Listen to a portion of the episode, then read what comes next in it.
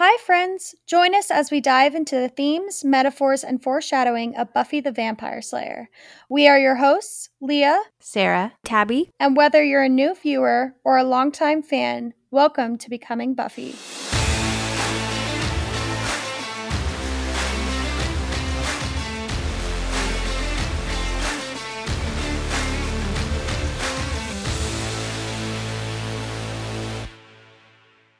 Hey guys, welcome back to Becoming Buffy. Today we're talking about season four, episode 16 Who Are You? Okay, and we were just talking right before the podcast. We were cracking up because I have been so incredibly bored with this season, especially compared to how rich season three was. And then five is also incredibly stellar. Um, but the past couple episodes, ever since Hush, I've just been really bored with things. And I mean, like uh, this year's Girl was fantastic, but I sat down to like do my research for this episode and watch it and everything, and I was like. I have so much. I don't think I've written this much stuff in so long. And I was like, how did we do this every single time we recorded every week for season two and season three? Because Oh my gosh. I was like, how discontent am I that I'm like over here super bored, but then I finally get a really good episode to talk about and I'm like dying because of all the stuff I have to research. It's so funny because I feel like every time we record, I'm like, I can't wait to get to this episode. Oh my gosh, it's going to be so good. And then we get there and I'm like, oh my gosh, like so long. but then I listen back to the recordings and I'm like, oh my gosh, that's why I get excited. It's because yeah. in the end, there's just so much. And I feel like I just regurgitate a lot of knowledge. And then at the end of it, like if I listen back, I'm like, oh wow, I forgot I said that. Like I'll listen yeah. in the car or something. And like right before I've made I make a point, like I rem like I like think in my head, like, oh, I should have said this. And then I say it, I'm like, good for me. Mm-hmm. Good for me. That was a good like one. past Leah was on top of her you, game. I was yeah. about to say, I was like, I can't tell you how many times I listen to a recording and this is i'm not joking this is not like a i can't even tell you how many times and it's like one time. This happens several times so we're all thinking i'll be like my uh train of thought will be one way i'm like oh i wish i like i want like i wish myself said this and then i say it exactly as i'm thinking it. Mm-hmm.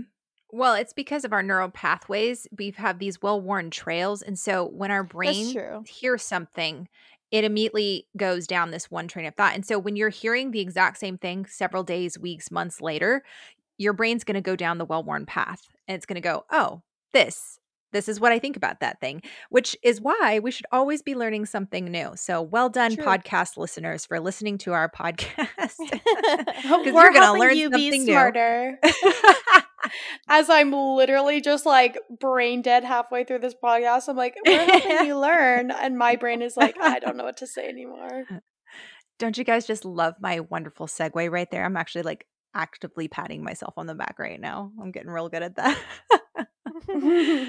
no, um, but actually, this episode marks the halfway point for the series. Isn't that crazy? That's crazy. It's crazy to think that we started it like during the pandemic because that yeah. feels so long ago. Yeah, that was uh three years ago. It's crazy.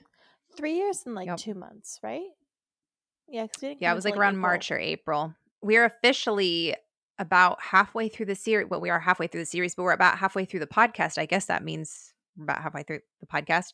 Um, but we actually have some exciting news for you guys. If you've ever been impacted by our content, learned something new, or just had a blast listening to us, you can now show your support by buying us a coffee at buymeacoffee.com slash becoming Buffy. We also have a member tier starting at $3 a month. So the first tier will be our watchers. That's for those that just want to show their support, and you guys will get a shout out from us on social media as a thank you. But our second tier, our Scoobies, is probably the tier I'm most excited about. And you guys can probably guess what's coming. Spoiler section. So for $7 a month, back by popular demand, our Scoobies Secrets spoiler section.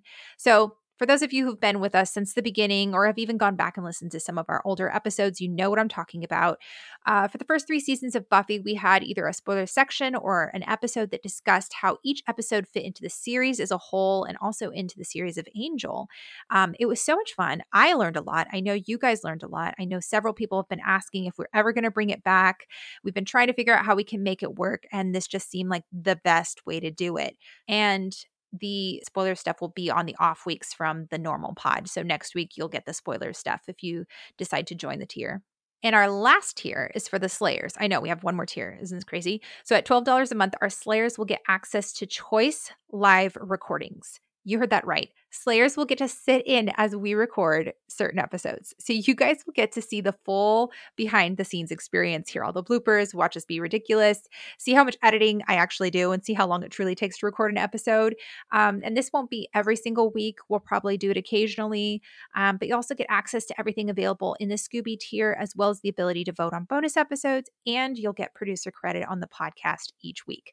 Holy cow.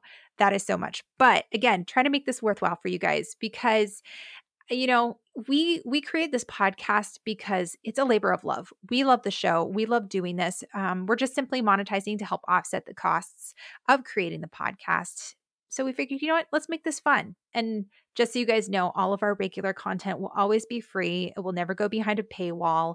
But either way, guys, thanks so much for listening. Thank you so much for your support. Just knowing that you guys are out there listening to us it makes this just so much fun for us. And we hope that you guys love it as well. So, all right. So, uh, who are you? It aired February 29th, 2000, and it was written and directed by Joss Whedon, which I'm like, hallelujah.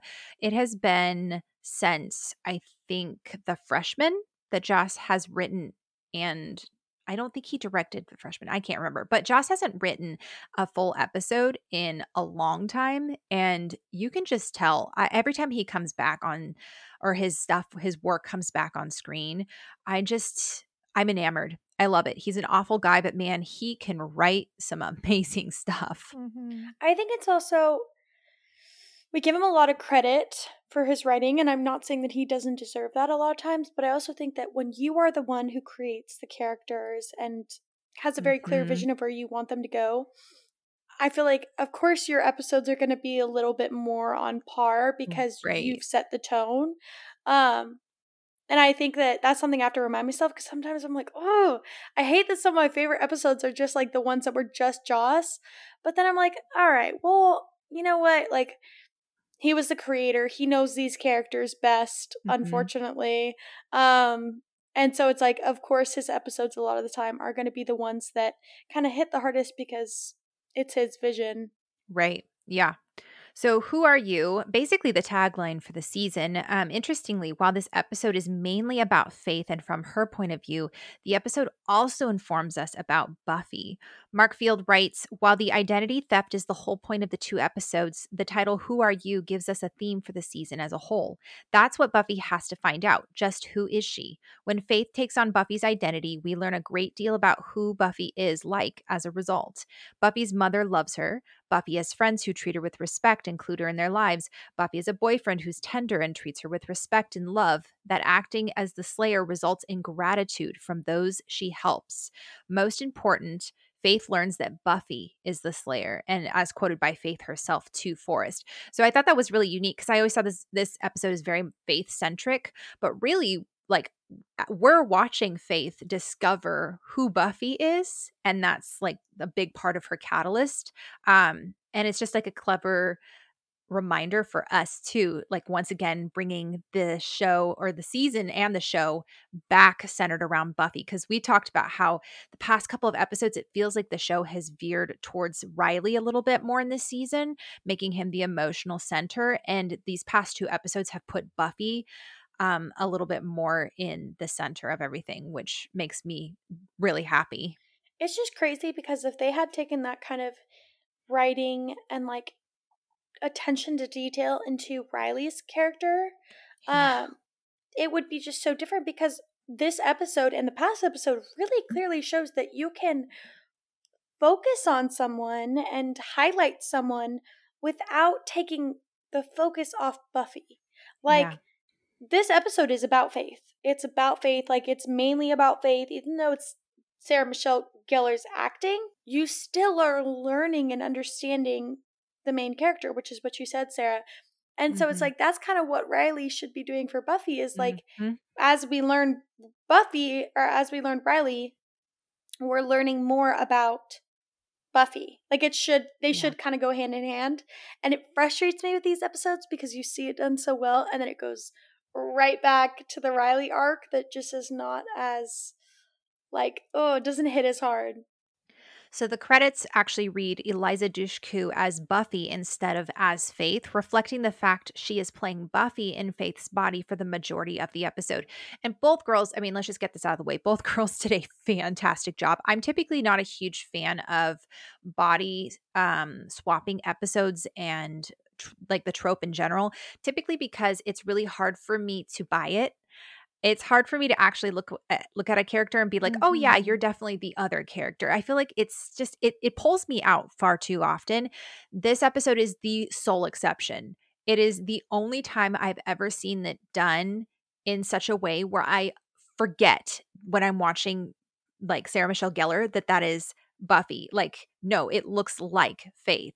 Like they just embody it, the way they talk, their mannerisms, the way they move, and it's just it's incredible. And while both girls did a stellar job, Sarah Michelle Gellar had the ridiculously hard challenge of she had to act like Buffy, she had to act like Faith, but she also had to act like Faith acting like Buffy, which was really, really hard. So it was kind of like Buffyception. it's crazy because I I've been rewatching uh, Wizards of Waverly Place, and um, there's an episode where um, they they have like a body switching spell, and um, Selena Gomez's character Alex switches with the mom's character, and so they get swapped, and then um, like then the the boys Justin and Max switch with someone else, and it was really interesting watching that episode and seeing which actors could better handle the task. Right, um, right. The mom handled it well. Like I watched her and I was like, that's you're acting like the daughter. Like uh, Selena Gomez, even though she was super young, um, I feel like did a really good job. Like a lot of the things, her mannerisms and stuff, I was like, wow. It was honestly more of the boys that I was like, this is a little bit more like you can tell it's just kind of acting. Um, yeah. And obviously it's a Disney show, so it's like there's gonna like it's kind of harder because like you're kind of it's kooky, um, not right. as serious. Um, but I totally get that that understanding of like it is it's hard to like play mm-hmm. a role and then play a role within a role like oh that is that's hard hard work. Yeah and both girls both of them nailed it. It's fantastic. So eliza dushku was actually filming both this and bring it on back to back which is kind of cool. They're being filmed at the same time and i mean that movie is just fantastic. It has a couple of buffy characters in there. I need to rewatch it. It's been a long time. I have a question. So in Bring It On, the character has a has a fake tattoo around her yeah. arm because mm-hmm. there's uh-huh. this iconic scene where they're like you can't have a tattoo like and be on our cheerleading team and then she she licks her middle finger and then rubs it off like kind of giving like an fu um, but also like showing it's fake but the tattoo is it looks exactly like the one that she has it as is. faith yeah is it on purpose Oh yeah, yeah. Dang. I remember watching that after watching Buffy and being like, that's really familiar. Yeah, it's in the same place, I think. I, I think it's on the same arm. I don't remember. Um, but yeah, since they were filming them back to back and Buffy was so huge at this point in time, they decided to make a very obvious nod, which I personally love. I love when movies or shows do that. Makes me happy. Yeah, I do too. Especially when it's something I really love. All right, so just a really quick, brief recap kind of of where we've been at with Faith, like through season three. And I'm not going to go fully into it because we obviously talked an entire season about Faith. But if you have not listened to our season three episodes, particularly the later ones, Bad Girls, Consequences, Choices, that kind of stuff, highly, highly recommend them. They're some of my favorite episodes that we've ever recorded. I just feel like the Faith episodes are so rich and there's just so much to talk about. And it will really kind of tie in together with what we're going to talk about here today but I will do my best to kind of do a brief recap and kind of catch everyone up on kind of how we view the show and how we see a lot of these themes. Um, just because I think it's really important because this episode kickstarts Faith's redemption arc, um, which I don't think is a huge spoiler because I feel like that's kind of where we're going. Um, So I think it's important to kind of know where we came from. So season three was all about making the most ethical choice and then accepting responsibility for one's choices. Our, our season three theme was choices. Throughout the season, Faith was shown to constantly refuse accountability for her actions, instead, blaming them solely on Buffy. She's an incredibly sympathetic character, a young girl that has had a rough upbringing, chosen without her consent to be the chosen one. Just like Buffy, she just wants to forge her own path and be a normal 18 year old girl, yet her life is dictated for her. We talked in the last season about how Faith struggles with not having her own space, as Buffy already occupies it. There's there's only meant to be one Slayer. This is the first time in the history of the world that there's been two Slayers. And so Faith kind of got the short end of the stick. She came into like into her chosen life with another Slayer already being there and possibly being the best Slayer there ever is. And so Faith has always wanted her own space. And that's just been really hard for her. And you can kind of see her wrestling with that in season three. Um, but by the end of season three, the show is very clear that the consequences that Faith experiences are solely the result of her own actions. And the show holds her accountable for that.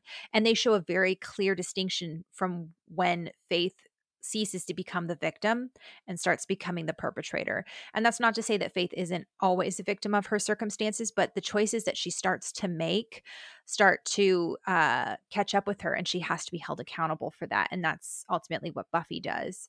Yet, in all of that, Faith never takes responsibility, which again, that's the theme. She she blames Buffy repeatedly. Um, and I will say Buffy repeatedly goes to bat for Faith. And that's something we talked about a lot in season three. Buffy stuck up for her. Buffy included her. Buffy pursued her. And it wasn't until the moment that she sees that Angel goes down. And that's where Buffy, like everything switches for her. Buffy was the one who had Faith back for literally the whole of season three. Like, mm-hmm. it literally wasn't until it was like, okay, it's between Angel, who you just tried to kill, or you. And it's like, of course, I'm going to choose Angel, that she really made that distinction but until then she gave mm-hmm. she gave faith every opportunity she stuck up for her she spoke the best of her like oh that's why it makes me so mad because i'm like because mm, I've seen takes online where it's like, why didn't Faith trust, or why didn't Buffy just tr- like trust Faith and trust Angel? Blah, blah, blah. I'm like, you guys don't understand. She was yeah. the last one to trust her for for so long. Like it was literally just her fighting and defending Faith, like for so mm-hmm. long. And then yeah. and then Faith did this. Faith did this after yeah, trying to kill her. We're going to talk about this. Yeah. And then swapped bodies with her and then had sex with her boyfriend and then left yeah. and went and met up with her ex-boyfriend who she tried to kill. Like uh, I just get so mad. I'm like, Buffy had every right, every right to be mad, every right to to think ill of Faith, every right. That's all. I will save my thoughts for that episode because obviously I'm going to talk about it over on Sanctuary, but you guys aren't going to be there for that episode. So let it all out now. no, you will be over for five by five though. So guys, stick around for that or don't stick around, but you know, keep in mind that uh, extra episode that we're going to be doing or they're going to be doing over on Investigating Angel in a couple of weeks. It's going to be good. So I, that's valid, Leah. That's totally valid. And it makes it even creepier because you know that Faith specifically was trying to edge out Buffy by mm-hmm. the middle take to end of season life. three enemies. Yeah, take over her life. So this episode is just kind of the next step in that. I just never thought I would end up well, is this still spoilery? But um I just never thought I'd end up liking Faith because I think as a kid I only saw all the negative things that she was doing, which are fair again, obviously. But I was mm-hmm. too young to realize the nuances of a character like her. Um, and so I just hated her mm-hmm. in high school. I was like, mm-hmm. I also was a goody two shoes. So watching somebody disrupt everything and then hurt Buffy, I was like, I hate this girl. Get her out of here. Um, but then also as you get older and then you realize people aren't always the actions they they they do like that is a fruition of what they're feeling but like people are more complicated than that um yeah. and just like i don't know like she's she's an episode that you just learn to understand and appreciate more. Um, at this point in the series, so all that this is where we're at. We see that Faith believes that she is bad and incapable of making the right choice, yet she buries this self loathing under her hatred of Buffy. We saw last episode in this year's Girl that Faith is continuing to blame Buffy for everything, which is why it's brilliant that they swap bodies. It also changes the meaning behind her dream in the last episode when she crawls out of the grave, you know, victorious or seemingly victorious from conquering Buffy because Faith makes Buffy out to be her biggest enemy when in reality it's actually herself. So it's so interesting mm-hmm. that she mm-hmm. crawls out of that grave and is like, "Oh my gosh, I defeated Buffy." But it's like, who do you really need to defeat? It's yourself. And I just think that's so interesting. Um, and then lastly, the show leans very heavy into Plato's philosophy that integrity and responsibility lead to a happier and more fulfilling life. And by walking in Buffy's shoes, Faith is able to see and experience the differences between their lives. And it also to experience what it feels like to actually live out the Slayer life the way it was meant to be a life of sacrifice for people that you serve. Um, and so, again, I just, I think this is so brilliant. I love that we kind of pop right back into the like right where we left off in the last episode. We're still at Buffy's house. They're wheeling out Buffy um, as Faith, and Buffy's body is kind of like she grabs Joyce's hand as she's wheeling out, and you can kind of see it from Buffy's perspective as she's like all hazy. And oh my word, I'd be fuming. Um, mm-hmm. And then mm-hmm. the, the cop comes up and he's like, I'm glad we finally got the kid. And she like Faith like snaps. She's like, she's not a kid. I mean, she's very strong. hmm, hitting something there, Faith. Got some issues. And I mean, I feel like we should just have like a um a little recorded thing that's like Sarah Michelle Gellar is a great actress in this episode because I feel like I'm going to be saying this this entire yeah. episode. Yeah. Um, but my goodness, her just her nuances, like her snapping, but then being like, oh, she's she's very strong. Um, even just like her facial expressions, like everything. Um, the cop is like, "Oh, Faith is very dangerous," and then Joyce goes inside, and she has that little ominous look of like she truly is. It's it's actually so interesting too because they have Joyce being like, I just hope she can get some kind of help. Like Joyce is being very sympathetic yeah. in the way that she's talking about it, which immediately sets you up for, oh, this is where they're going with this episode. They're going to have Faith come face to face with the um like the consequences of her actions and to see what would happen if she was to live differently and to see that maybe the problem is her not other people i just thought that was really interesting because normally it would be easy for like joyce to be like oh my gosh glad she's gone she almost killed me almost killed my daughter but instead joyce mm-hmm. comes at it from uh, an angle of compassion which is really clever because Faith's yeah. going to have to be like, oh, they didn't push me away. Maybe I pushed them away. Like maybe I'm the problem. Yeah.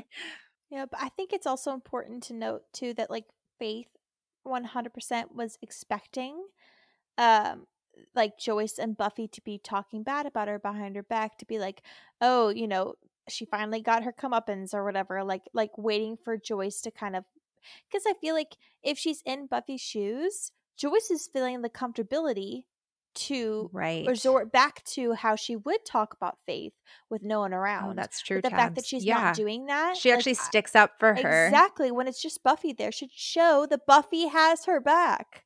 You know. Yeah. Um. Yep. But of course, she's not going to hear that right now. You know. I will say, okay, so the scene where like Joyce is asking, like, um, like, oh, like, or she's saying like, oh, like I missed you, and then um, Faith is kind of like oh, I would never let anything hurt you. And then Joyce gives her a hug and she like brushes her off. She's very uncomfortable, but then like, oh my gosh, the performance of after she shoves off her like Joyce with a hug. Joyce is like, "Oh, like I missed you." And then she's like, "Hi, I knew I wasn't coming here or whatever." And then Joyce offers to like hang out soon and is very understanding of her being busy. Mm-hmm. I I got the fact that Faith was very like genuine this moment. She was like, "Yeah, you can count on it. Like, like we can hang out or whatever." That what felt very think? Buffy like. Yeah, I agree. What what cracks me up before we get into that is that Joyce can take one look at Buffy after she loses her virginity with Angel and sense something is off and that true. she's different. But when her daughter's body is literally taken over by someone else, she's like, "Oh, it's just Buffy," you know, being weird and having like a foul potty mouth like Faith would. Like, I don't know how Joyce didn't get that something was off here, but I feel like she did, but I feel like it was probably more of like maybe she's just kind of weird because of college. Like maybe it's just like she hasn't been home in a while. No, but I mean mm-hmm. like maybe it's just like oh she hasn't been home in a while. Maybe she's just like like kind of get like finding her footing again. Sure. Um, yeah. Because I definitely get the vibe that like she can sense something is off, but also like everything with Faith going on, she probably thinks that that's kind yeah. of the issue. Like there's a lot going on, so I have a feeling that like she just kind of assumed that it was something that it wasn't. Yeah, that's fair. No, but back to your question, Tabs. Um, yeah, that did feel very Buffy like. And I mean, again, every interaction that Faith has with people in the Scooby Gang this episode is intentional. It's supposed to mm-hmm. slowly tear down her walls and it's supposed to reveal something about who Buffy is. So we're seeing that Buffy and Joyce have compassion for Faith and they both love each other so much and that Buffy's mom is willing to spend time with her daughter and wants to spend time with her daughter, but is also going to give her the space to come and her on her own terms and on her own time. She's not going to force it on her. And so Faith, like let's look at the mayor. The mayor did not give faith those kinds of freedoms like he was like here's your cl-. he bought her clothes he was like no girl of mine or whatever you know how he had just like those old fashioned ideals um it's very similar we've talked about in uh like a couple episodes ago with Maggie Walsh this idea of like kids are going to be kids and they need to be like super protected and we need to kind of like control them until they become of age and even afterwards we need to control them versus Joyce and Giles are very much like we need to let kids experiment and figure out who they are and provide that safety net for them when they're willing to let us um so yeah i just think that it just shows a lot more about uh who buffy is and and that's all to give faith a whole new experience mm-hmm. And there's going to be plenty of that in this episode oh um, yes so the creative choice to not have music in specific scenes in this episode yeah. is so jarring. Like we jump straight into like the bathtub where she it's complete and utter silence. You hear the splashing of the water so loud and she's just looking at her legs and then we jump to her looking at herself in the mirror, like kind of checking out all of like Buffy's like up close facial features and all that stuff. Um and then we have like the iconic you can't do that. It's wrong. Mhm um, the part where she says like it's naughty. I was like, I'm dead. This part always feels like a fever dream to me. I think it's because one, this is an odd place in this season for this episode to be in, but also because we've been so focused on the initiative, college, Riley, sci-fi Adam. It it's felt so jam-packed, but even through all that, I'm bored out of my mind. And then this episode takes all of that, pretty much grinds everything to a complete halt mm-hmm. and takes its time and slows down with it. And yet I'm the least bored I've been since Hush. Like I am completely glued to the screen. And I think the show is intentionally showing the contrast between what's happening with Buffy and with Faith. Like Buffy's fighting for her life over here. Faith is like got time to kill. And because of that, I think it's supposed to be representative of what happens when you are forced to slow down and be retrospective. You can't use um, the things going on in your life to distract you from coming face to face with your choices and i think that's what they're trying to show here with faith is that like she is going to be forced to have to kind of evaluate some things yeah there's a lot of um stuff that needs to be addressed in this episode. It's like and, and you feel like it's not going to and this is uh, like i mean at this point we're talking about this episode. So like uh, for the longest time i never saw I'd never seen all the crossover angel episodes. And so ending it on this episode, I was just so frustrated being like, "Oh my gosh, she still isn't addressing it because this episode kind of like gears into a lot of rough stuff. That Angel, or not Angel, that Faith is like trying not to face um and then just dips.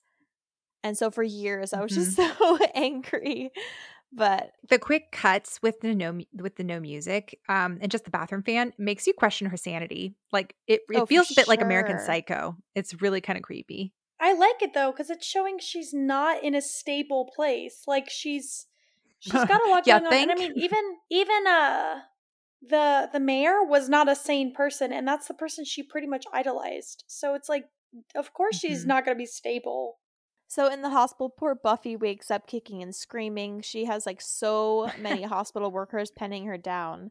And she's like, She has my mother.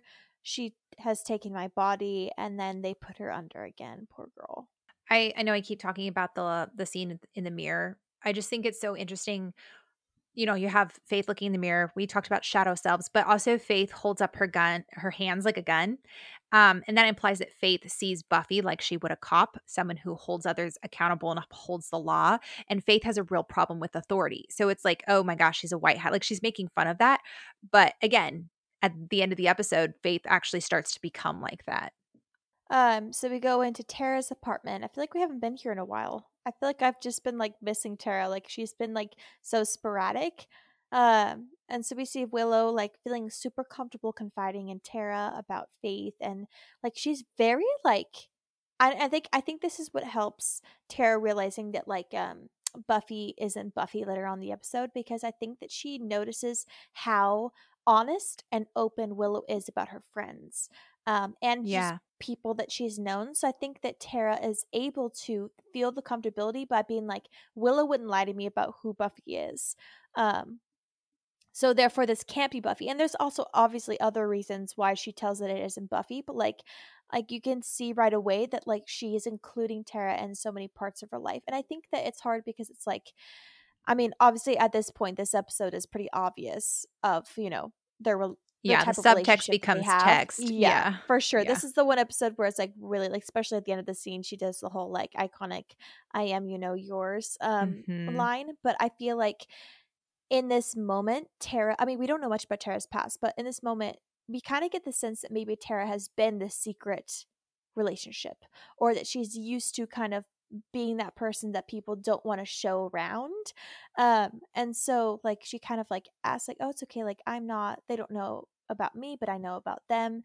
Um and I, and I do feel like in this scenario i don't i don't get the sense that willow is like not wanting to show Tara off to people. It's more of her just being ready and like enjoying the fact that she can feel this out before she brings her friends into the relationship or brings Tara into the friend group. What do you guys think?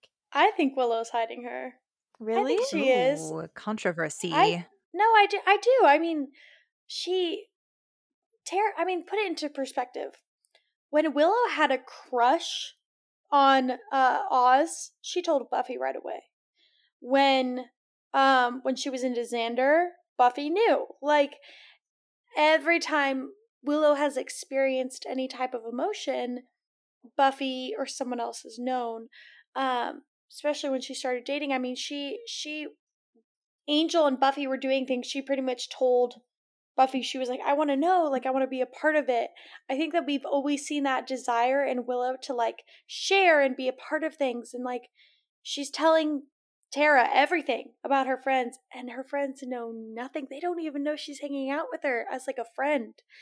I 100% think she's hiding her. I don't think it's necessarily like a always a conscious thing. I think it's just I definitely think that there is a part of her that is keeping Tara to herself. I think there's a lot more nuance here than just like hiding somebody because I feel like we have to also take into account the uh, time in history that this was. Um, it wasn't really just like a normal thing to be dating somebody of the same sex, but also like this is her first. Like you said, you bring up like her having a crush on like Oz. She goes and talks to Buffy. I think this is a little bit different than that. Like she's trying mm-hmm. to feel out her emotions in the situation. Be like, do I romantically like Tara? Like I don't know if it's like a hiding her because she's like scared. I think it can be that, but I think it also can be multiple other things. I definitely think that Willow is hiding Tara, and she says that. She says that um I sort of just like having something that's just to you know mine. Willow is enjoying this time of having Tara all to herself because she knows as soon as she introduces Tara to the Buffy group, or the Buffy group, as soon as she introduces Tara to the friend group, it's going to become more about Buffy they will lose a bit of that privacy, I think is what I'm trying to mm-hmm. say. A bit of that privacy and a bit of that time where they can really just focus on each other. Um, and once they join the friends group, like she says, you know, it's it just kind of it revolves around the slayer and slaying. And once I introduce you into that, like I won't be able to just have that time with just you. Like our relationship might turn into everything about slaying. Like Oz mm-hmm. and her would go patrolling with Buffy and stuff. And so there's that potential for it to become that. And I think that Willow's not necessarily against that. I think she just wants a little bit more time where it's just her and Tara and yeah. she gets to have that separate from slaying. And this this season's all about identity. Willow's making a distinction and Joss in the show is making a distinction that this is something that is extra important in Willow's life. And this is now a part of her identity. This is something that is Willow's. She's now a lesbian. She's in a relationship with Tara. She's into witch stuff. These three things are completely separate from Buffy. And the show is making a distinction for that because they don't want it to get all wrapped up into the Buffy thing stuff just yet. Because being a Slayer is not who Willow is, it's who Buffy is, you know? 100%. My only disagreement is, and I will die on this hill. I know some people get mad at me. I don't think that Willow is a lesbian. I think she's bi. Oh, you think I think bi? that it just be. Sure. I think she was in love with Oz. I will die on that hill. She was in love yeah. with Oz. Yeah. She she liked Xander a lot. Like I one hundred percent. She like she likes women. That's that's not in any sort of right. But I think because it was in the nineties, like yeah, it was mm-hmm. either you like the opposite gender or you like the same gender. Mm-hmm. There was no nuance. Um, right. and so I think looking at it through a lens of like today, I look back and I'm like, mm-hmm. I think she liked both. Yeah. But yeah, I would agree with that. It also wouldn't be taken seriously if they said bye. Like she right. People would be like, "Oh, it's just a phase. Yeah. She doesn't yeah. actually ter- care about Tara that much." Yeah. Um, and I do want to say, like, for everyone, you know, everyone goes ah at the end of this scene because it wasn't all in our heads. We were starting to see some signs. They're like we weren't sure. The, yeah, right. Ah, we were actually seeing a romantic relationship forming. It wasn't. I feel like sorry to everyone who's been listening because this has been probably the worst kept spoiler we've yeah. ever done. Hush, we, we were like, were bam, so bad about. I feel like it's because it just was so obvious that it's like duh but i apologize to anyone who we spoiled that spoiled for. that i for. will i will say though yeah. that i feel like when it comes to buffy as a show there are certain spoilers that are just iconic or just universally really, really, known yes and people who have never really seen buffy the fact that it's the first like like relationship of like a same sex like relationship like not just like a a casual thing or like a phase thing it's like this is a monumental relationship and so a lot of people knew about it um mm-hmm. so i don't know and i want to talk about the music real fast right here um willow and tara's theme plays quite frequently throughout this this episode um, and it's beautiful. You have the single notes playing on the piano with a few unresolved harmonies to help build the tension. So like as willow says you know i just want something that's just mine and then she says i should check with giles and get a situation update and then Sarah, tara says i am you know and then you have the music come in. Um, so you have like the piano playing a few notes that has a, a couple of harmonies, um, but they're unresolved and it helps build the tension. And then as soon as Tara says yours, the descending chords bring it to a resolve and it sounds like something just clicking into place like it's amazing how it like it just does that da, da, da, da, like it just slides right into place and this was at a time we just talked about where they had to get around the censors for a gay relationship and they are using a lot of subtext and a lot of nonverbal communication through the the magic through the music and so in this moment, uh, Christoph Beck is using the music to say, yes, this is what you think it is without having to outright say theme. it. Yeah. Exactly. And also having the whole, like the sliding chords, it's like something mm-hmm. clicks into place. Like, aha, that's the moment where we we figure it out and they figure it out. And it's just very yeah. clever. So back at um Buffy's house, Faith is uh dressing like herself in Buffy's body. Um and then uh she has curly hair every time Buffy has curly hair, she's not exactly herself. um, and then she, I okay, call me dumb or whatever. Maybe there's just so much that's happening this episode that I legitimately have never noticed that she bought a plane ticket. I don't even think I processed that she was at the airport what? every time I've seen this episode. I'm being dead for a that's yeah. Funny. I don't know. Uh, so I can't tell you the last time I've sat down and watched this episode, but this is usually one that I like to um go and watch people react to on YouTube. And usually that edit is taken out of her like mm. buying the plane mm. ticket and going to the airport. Okay. So I think I've just forgot that it was in this episode. but she like she buys the ticket out of Joyce's money, right? She takes money out of Joyce's wallet mm-hmm. as well. And I'm like, oh, yikes. Like, I just, I forgot about that detail. Yeah, which FYI, that expiration date is actually a foreshadowing. She says 501. Um, it's supposed to represent May 2001, which is uh, a bit over a year after the finale. It's a year from the finale of this season. So it's foreshadowing um, season five finale. I didn't know that. And yep, says expiration 501. Uh, so Joyce comes in and she's like, "What are you doing?" And then she's like, "Oh, just getting mail." Um, and then uh, tells her that Giles calls and has news. And then uh, Faith is like, "Oh, I have some time to to burn. Maybe I, I can go and see the insides of the Scooby Gang." She's like, "I have some time to burn. Let's go ruin Buffy's life." For real. I haven't done enough damage yet. Yeah. She's like, I just got this body. Let's see what I can do with it. Um, and then takes the lipstick that Faith in her actual body was looking at, Harlot. and then realizes that that mistake and that Joyce kind of points out, and then she's like, burn it. But I think it's part of like her identity as Faith. She's mm-hmm. like, I mm-hmm. don't want to be associated with that anymore because I'd rather be Buffy. Which is funny that she's yeah. saying that, but then she's also being Faith as Buffy. You know what I mean? Like you're still like the essence right. of you. Yeah, the the script actually says Faith's eyes go dead. She stares at Joyce a moment, then tosses her the lipstick. And I mean, Faith is literally self-destructive. She hates herself. So she's like, get rid of any remnant of my past self. Um, so we see poor Buffy in the back of like a cop car. Um, she wakes up slowly and the cops in the front are like, hey, we gotta make sure we get her in before she like fully wakes up. And then they just like crash into a car. I was like, wait, what?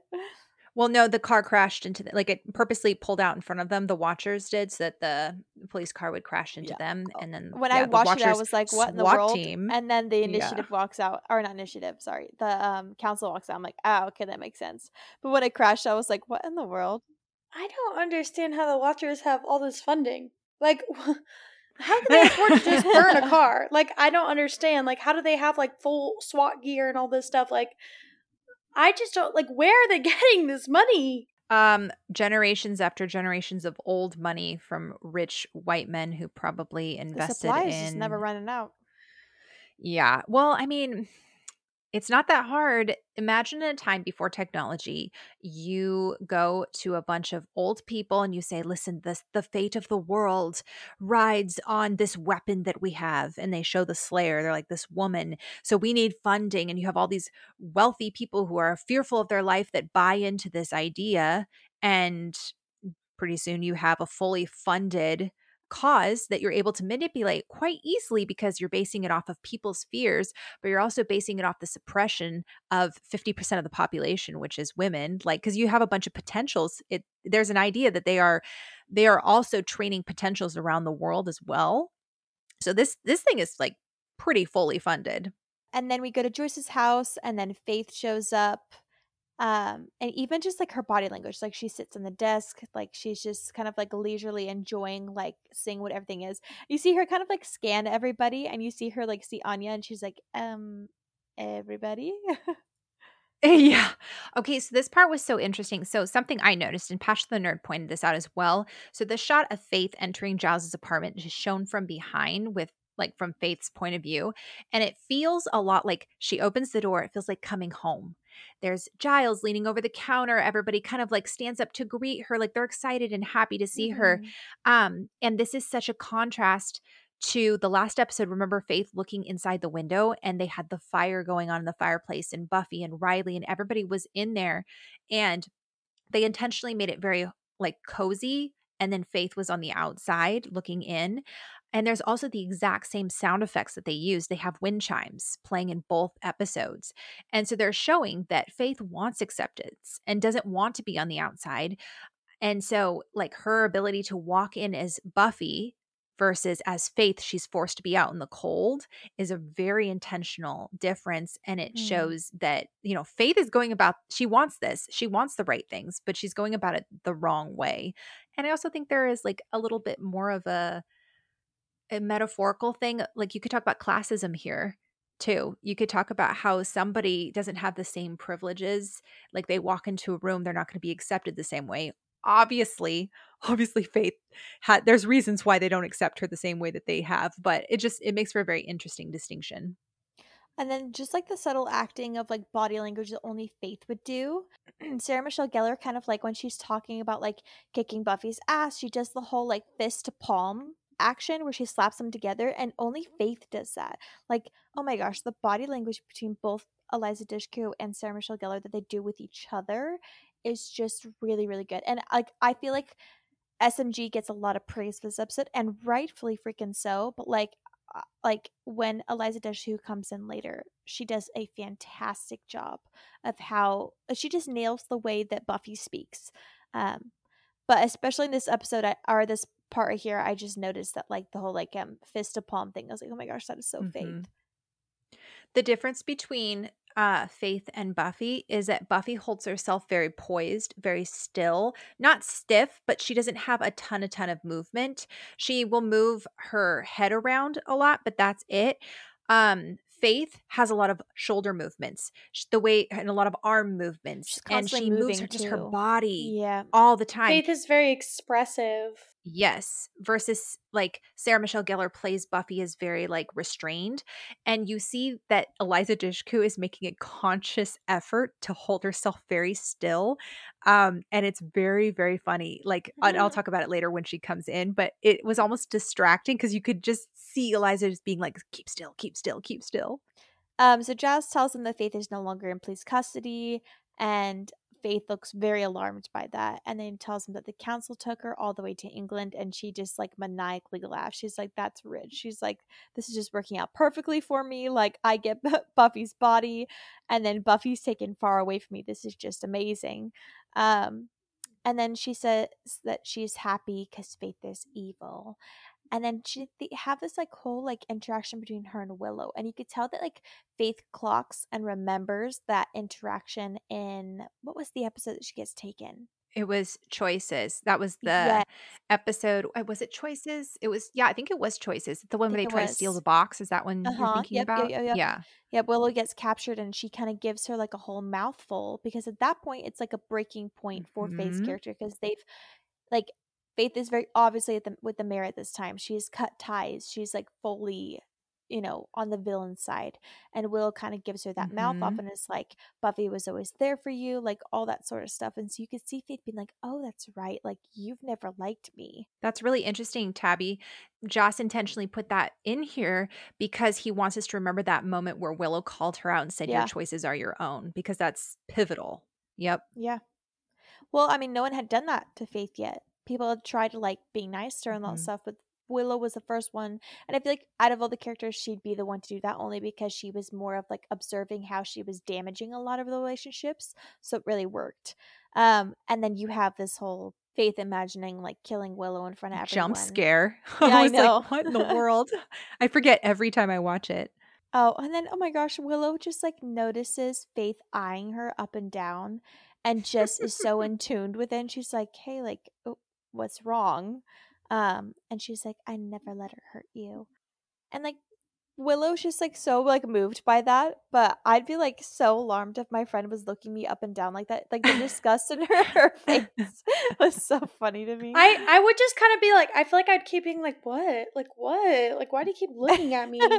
Like i would be like oh. well she's like, like glaring literally glaring daggers at her. It was like yeah seriously i'd be like are you good? Like what's are you okay and of course, we have to have the obligatory mention or like nod to the fact that Faith slept with Xander. I feel like every time Faith is talked about or brought back in, we have to have that conversation. Yeah, my goodness. I would not be have that brought up so much, especially when I'm dating somebody new. I'd be like, okay, we don't need to be talking about this every time. Okay, so this next scene with Faith dancing in the bronze is really, really interesting. So I have a quote from Music, Sound, and Silence, and they say this technique of extended characterization through popular music is employed most succinctly across the series in moments of identity change and or crisis.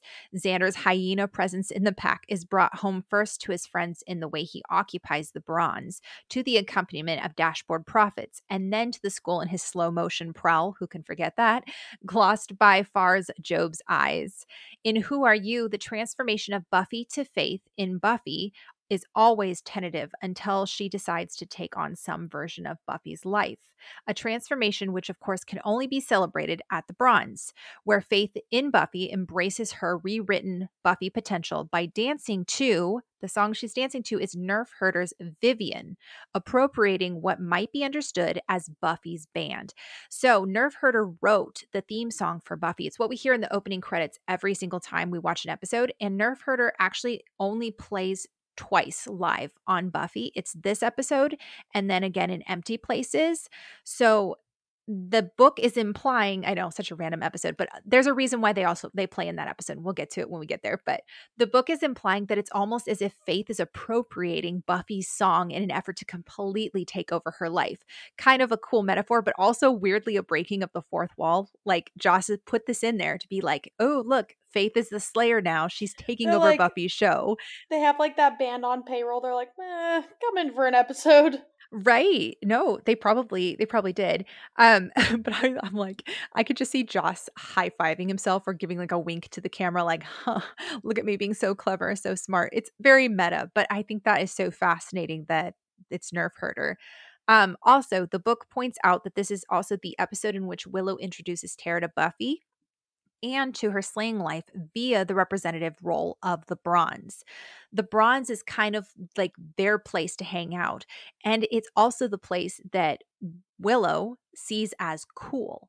So like the girls even talk about it. they come into the bronze and they're both like, wow, this is really cool. And mm-hmm. this is supposed to be Willow showing Tara her life. And the first place she decides to take her is the bronze. It says the girls concur that the scene is cool, meaning inseparably Willow's life viewed through the bronze and the bronze itself. And in thinking about it, I realized that Willow often uses the bronze as a barometer for her coolness, and she will in the mm. future too. So anytime Willow's like, there's a big change or something, it's typically represented through what's happening in her life at the bronze. I don't know. It's just interesting to think about. Like, I don't, I can't get into spoilers, but there's like an episode I'm thinking of in particular um, in the future. But yeah, I just thought that was really interesting.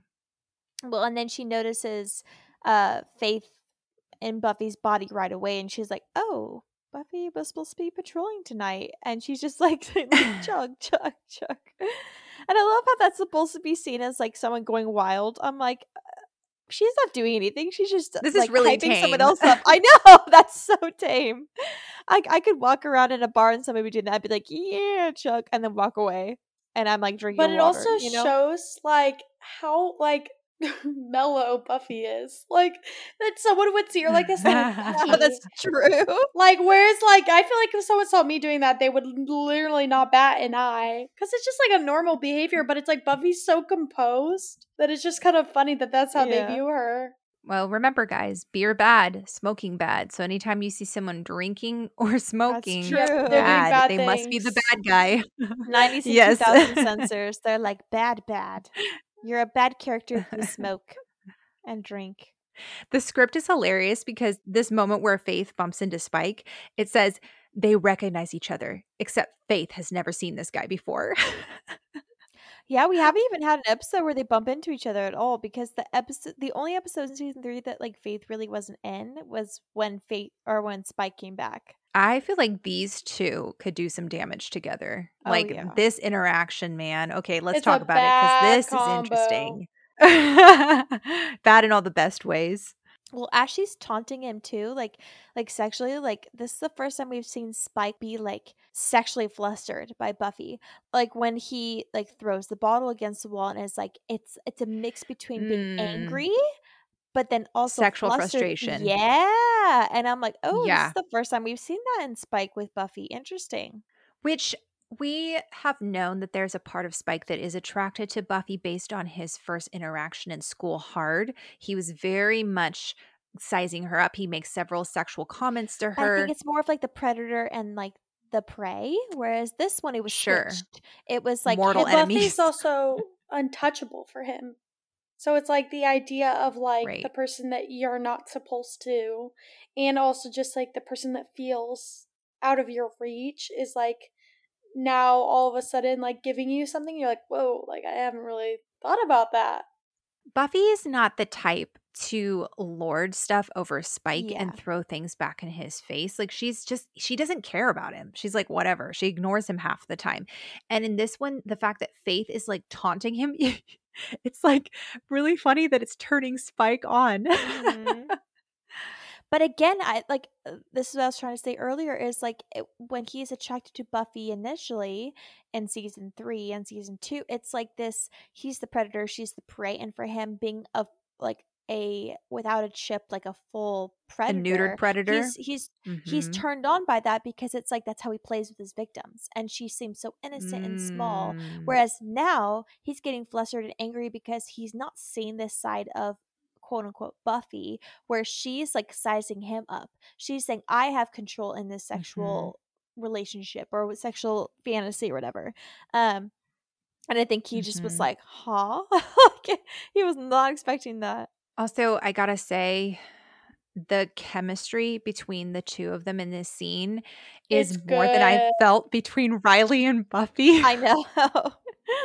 Buffy has chemistry with literally every other character on this screen. Like, oh my gosh. so whose fault Yeah. is it? Sorry, I mean that's so mean. I don't mean that. I just know who is the I don't know. common denominator and who is no, not. I, yeah. I don't, I don't think that it's that makes uh, the guy who plays Riley a bad actor. It's just sometimes actors don't have chemistry. Like I've seen really good actors and actresses on screen together, and they just don't have chemistry. Oh yeah, that's true. Yes, I think about um. This is a s- super random movie, but The Tourist with Johnny Depp and Angelina Jolie, two Oh, I never saw it. amazing actors and two amazingly attractive actors. Yeah. and zero chemistry like zero that movie was so boring and it was like i'm looking at like two of the most beautiful people on the planet and there's like nothing between them and it, yeah i agree with you leah there can be the best actors and zero chemistry also spike i get this chip out and you and me are going to have a confrontation i was like what kind of confrontation That's what I was are we thinking too. Talking about like, Spill it out here, Spike. Yeah because then he like s- smashes his beer bottle and you're like mm hmm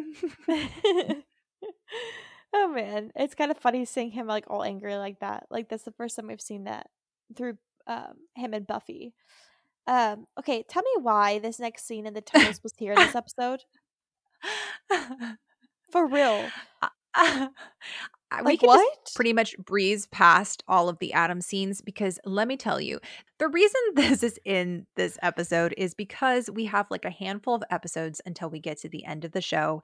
they have to have Adam in possible. here. Yeah. This is supposed to be the episode. Okay, so ugh, I hate this. So the past couple of episodes, they've been talking about how Adam is like not sure of who he is. He's not sure of like what his mission is, like like all that stuff. And so then he kind of like leaves to go find like who he is and stuff like that. And then these like all the scenes with him in this episode are him being like, "Well, I found my purpose. My purpose is to destroy the world and kill all living things." Realize it. And I was like, well, where have you been, Adam? What have you been doing? What got you to this place? Why did you decide to do this? Why why are we taking this one-dimensional bad guy and making him the big bad? Like to destroy the world? Oh my gosh, how for a season. That was the master. Like yeah. Angelus wanted to destroy the world, but at least he made more of an impact on Buffy. There's nothing with this guy. He is not compelling in the least. His whole monologue is stuff we've already discussed for four seasons. He's talking also stuff we've already figured out. He's like talking about how, like what drives vampires and what's their fear. And I'm like, haven't we already Oh, discussed this? Wow. Have no clue. Please definitely elaborate. It's not like we've been watching a, We've a had show about a vampire slayer. For real. Like Angel himself and Spike themselves have already given us an insight of what vampires fear and what they love and what they don't love and what drives them. Like we already know this. Like I don't care about these random vampires you find give a monologue to. Also, I'm just looking at my notes and I never write stuff that doesn't relate to like the um the episode or whatever and I have a whole bullet point that says I'm so bored. I'm No, seriously. I my notes are I gotta say I do not remember the scene at all. It's the least interesting yeah. thing about this episode. I literally always block this out of my memory. Like every time he shows up, I'm like, oh what? Like I always forget. Because he's just so freaking boring. Like, I'm sorry. I don't care.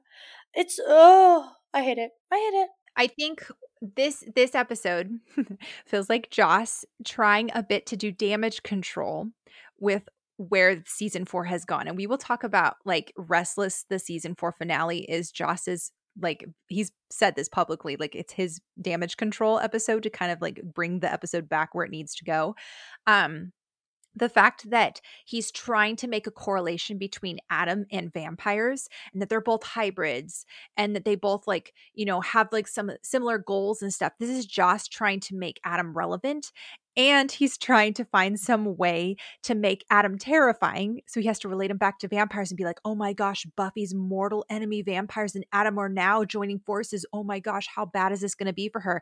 But we're just like, I I don't care. I don't I think it's all. also you know it's a bad season or just a bad storyline?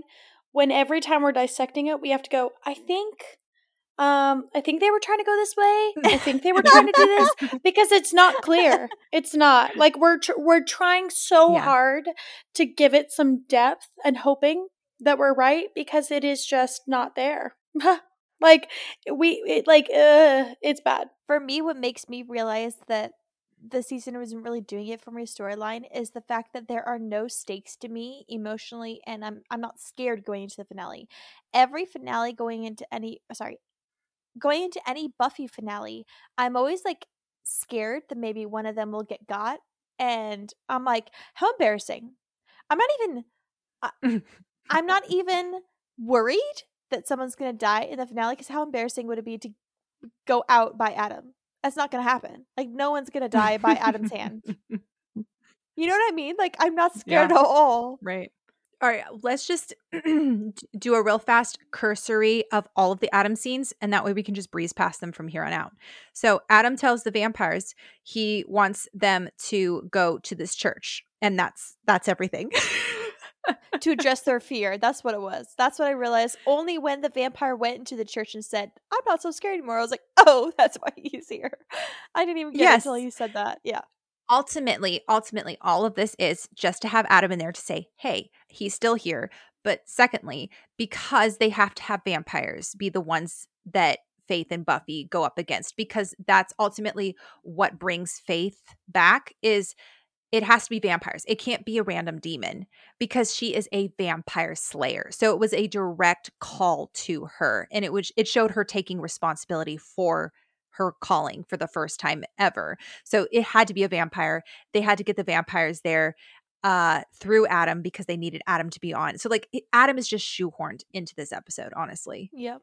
Okay, we don't have to talk about it anymore the rest of this episode. Yay. Hallelujah. Thank you, Sarah. Doing the Lord's work. Um so, the Watchers Council, it's really interesting. As soon as Buffy wakes up, Weatherby, one of the guys, says, Well, it's awake. So, we recorded She with Prophecy Girls over on Investigating Angel um, a couple of weeks ago. And in that episode, the misogynistic tribe of men, they seek to control their women and refer to them as it. Um, and I think it's really interesting that the Watchers Council is a representation of the patriarchy. So, this feels very intentional. Um, poor Buffy wakes up in a truck in like a warehouse somewhere, and then the council dudes come in say that she's going to um, the council in England, and then one of them just kind of like calls her trash, spits on her, says that the council used to be something that was very like respected, and then she came and just, you know, ruined all of it. Um, this is actually a, an interesting conversation for Buffy to experience as Faith because while this whole conversation is aimed at Faith, Buffy is what really ended the council's power. By her firing them, mm-hmm. she made their power invalid. Like there's no reason for them to exist, honestly. Well, that's why they're pressed. Right, but they're blaming it all on Faith when it's actually Buffy. Okay, and then this whole bronze scene is very stacked, so let's get into it. So she introduces Tara to Buffy and is like, "Hey, like this is Tara. She's a like a in my Wicca group. She really helps me with a lot of stuff." Um, and then you could tell that Faith is like relieved. She's like, "Oh, we haven't met. Sorry, I'm really bad with names." Um, and then they go and sit down, and then like Faith is sitting very like spread eagle. She's very relaxed. This is very much reminding me of Faith, Hope, and Trick. Um, mm-hmm. when she's like sitting and lounging on the couches, it's like all about her. And then Willow's like, hey, like I'm gonna go get some drinks, and then Faith clocks a lot of those longing stares that Tara gives Willow, and it just reads into it real quickly.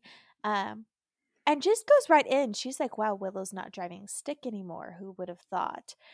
And then just purposely just goes and is like, and Oz is out of the picture. I've never seen two people so much in love. She just couldn't get enough of old Oz. Like, oh, poor Tara. The worst part is Tara's stutter comes back. I know. Oh, and we haven't heard sad. it in forever. I know.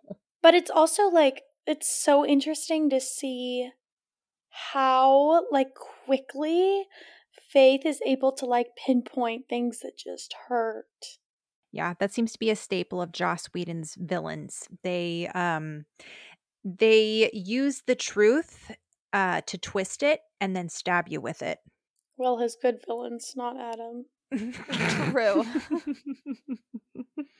it's rough to watch, but it gives us a lot of insight to Faith's character. Like mm-hmm. this, it wasn't outright said, and yet she doesn't really know Willow, and she saw it immediately, which I feel like maybe might help in the situation if she doesn't know Willow, because like she's looking at stuff objectively, whereas if this was actually Buffy, she might not have picked it up. The worst part about this is the way that Faith says this. It could be denied if someone confronts her and says what you're doing is mean and cruel, she'd be like, "What? All I was doing was talking about like she never explicitly said, "Oh, you and Willow are together." Oh, or Oz loves Willow. Willow's still in love with Oz and all stuff. Like she she says things in a pointed enough way that Tara understands what she's trying to say, but it it doesn't have to come back to bite Faith. Like Faith could say, "That's not what I meant at all."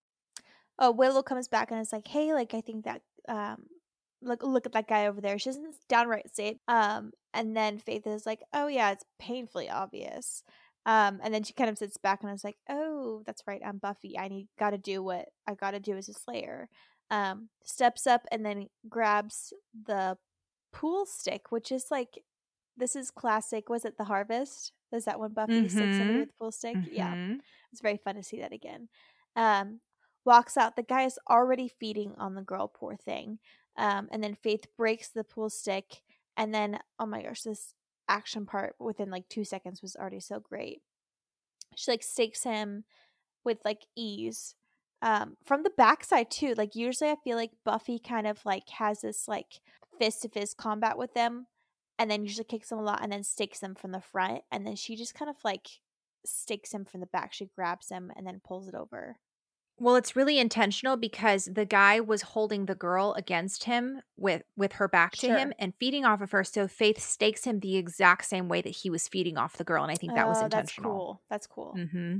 Because I don't know if we've seen much of that. I I just noticed that I was like, oh, that's a different way of yeah somebody. it was a cool subversion. Yeah, yeah. in, which it showed intent on faith's part. She wasn't just out there to just like okay stake stake them and then leave which which initially what she was going to do but she got out there and she makes that whole comment about how she doesn't like to see um men picking on poor defenseless women. I don't know if that's in the episode but she says that in the script. Oh she does? That's on the episode yeah, this is in the script. It says, picking on poor defenseless women, well, that really gets my dander up. And he continues feeding. And then she says, hey, and then stakes him. So I think that. Oh, I wish that was kept in. We all know that this is the moment that Faith like starts to turn a little bit of a corner, not fully, yeah. but this is the beginning. Um, and so I think that this kind of shows a little bit of Faith's ownership in her role as a slayer, as a protector of the innocent, specifically of women. That's well, and cool. I think that she's like actually for the first time stepping into the role with like no connotation of who she is. Like the only connotation is Buffy, like the Slayer. So it's like she feels the freedom to like be the hero. Yeah. Which like you said, Leah, this is the first steps in faith experiencing what it feels like to do good just for the sake of it, not because you're going to get something out of it, not because it feels good, which I mean, that is a byproduct of doing good, but you do good because it's the right thing to do, because it's wrong, because it's right, you know? Um, so we talked about the paper by Robin Richardson last episode, um, and they talked a lot about uh, the look of the other Um, so in their paper, they say whether intended or not, the body switch is a brilliant device for exploring the impact of Sartre's view, like the whole outside view predicates, which is that Faith can see herself as Buffy sees her, since she is seeing herself, or at least her body, from Buffy's point of view. Faith thinks that she finally has the opportunity to take over Buffy's life, a life which at some level she's always wanted. And they establish that multiple times throughout this this episode. So she gets the look from this girl who sees her as a hero, a champion, someone worthy of admiration as well as gratitude. She sees the look from Riley. It establishes Buffy, not Faith in Buffy's body, as someone worthy of love and respect. Um, and at this point, Faith is disturbed and confused by these looks. She's having a kind of moral experience that has not been available to her before, but she is not yet ready to fully appreciate all of its ramifications for her possible future. So it's like we there's even a little bit of a look from Joyce at the beginning too, when she loves her unconditionally, even when she won't come home, or when Buffy's supposedly not coming home very often, and when uh, she won't give her a hug and stuff like that. Like it's just that unconditional love um and then riley and the girl and stuff so anyway i just thought that was really interesting um mm.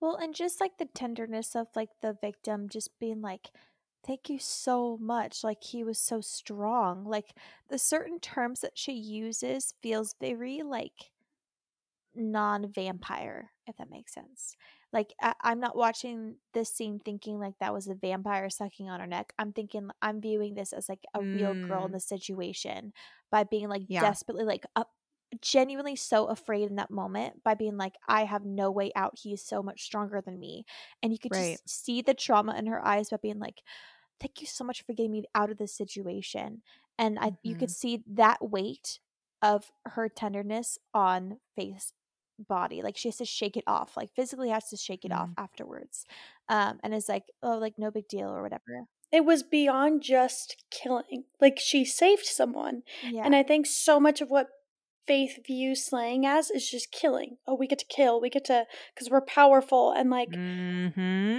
this was the first time like she was protecting not killing yeah well she's realizing oh I have the power, and I probably have just gotten used to being able to protect myself without thought for anyone else. For the first time, Faith's having to think of someone else other than herself, um, and thinking, "Wow, I have this power.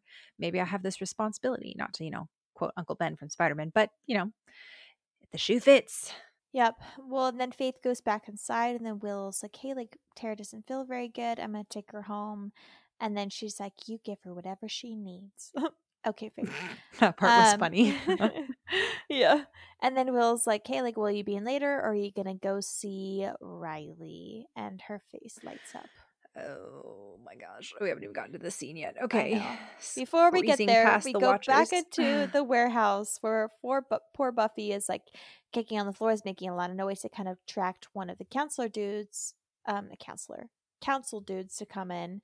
Um, and then she like chokes him by like the the neck and kind of like as like hey i'll pop his head off like cherry if you get any closer just like unlock me and i can get out. And then they're like you know we all kind of knew going into every single situation that like there might be possibilities of this happening. So like if you kill him like he had it co- he not had it coming but he knew this might be a possibility. And the poor dude is like are you are you joking? Um, and they all buck away, and then of course Buffy's not gonna kill him. She kicks him out. And then the jump scare into this next scene. Oh gosh. All right, let's let's get it over with. Let's talk about it. Uh, before we get into that, though, I think that there's a scene in between in Tara's apartment, um, where two besties just do a platonic spell together. and Nothing. just a little bonding. so Tara, Tara tells Willow, "Hey, like I don't think that was your friend. I think that uh, Buffy's actually been possessed, or that something's up with her." Which I was like, "Wow, that's incredibly intuitive of Tara." Yeah. But also, it just goes to show a little too intuitive a little conveniently intuitive. I mean, you people talk about auras all the time. I mean, I, I think it yeah. makes sense in a witch perspective. Um, but I also think it also goes to show that Tara really believes Willow when Willow tells her that Buffy's totally. her best friend and she's a good person. Tara's like, there's no way that Willow would be friends with someone that cruel and that mean. So therefore, like that plus the aura must mean that this is not actually Buffy.